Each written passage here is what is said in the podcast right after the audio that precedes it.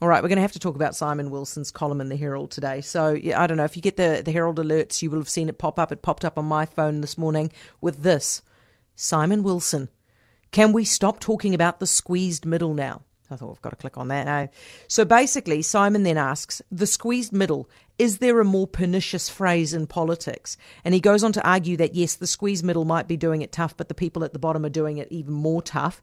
And then there are other things that are much more important too, like the climate and trains and the climate and e bikes, and what a surprise, the climate as well. Anyway, the tone of the uh, article is that there are much more important and worse off, much more important things, and there are much more worse off people than the squeezed middle. So, can we just move on already?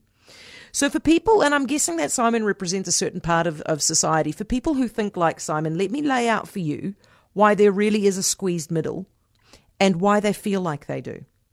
The squeezed middle are not rich people and they're not comfortable people. They are nurses, police officers, teachers, their parents trying to raise a family on one income so that the other one can actually stay home with the kids. They are the firefighters who cannot afford to live in Auckland anymore. They are the midwives quitting the job because it doesn't pay them enough. And the reason these people are frustrated is because they are turning up to work every single day, trying to set a good example to their kids. And yet they watch those who are not working get rewarded for not working and they watch those below them on the pay scale get a hand up, but no one gives them a hand at all. They bust their butts and no one gives them a break. They saw the benefits go up last year. They see the minimum wage go up every single year, and it's been going up fast already, and they see people on the minimum wage catching up to them in the pay packet scale. They see the go- government give the mongrel mob member nearly $3 million. That's their taxpayer money that they gave the government going to the mongrel mob member. They see the students get an extra $50 for accommodation, and then when they're getting nothing more, they see that they get more taken away from them with more and more taxes.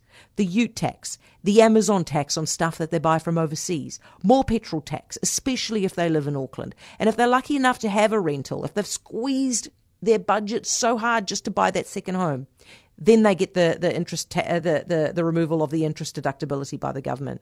They also hear the government's planning more for them next year, maybe an, an, an unemployment insurance tax as well.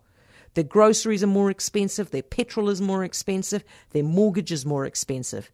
And a lot of them earn just a little too much to get that $350 that was handed out in yesterday's budget. So the squeeze middle does actually, Simon, exist, and they are doing it tough. And as long as that is the case, no, I'm sorry, we cannot stop talking about the squeeze middle.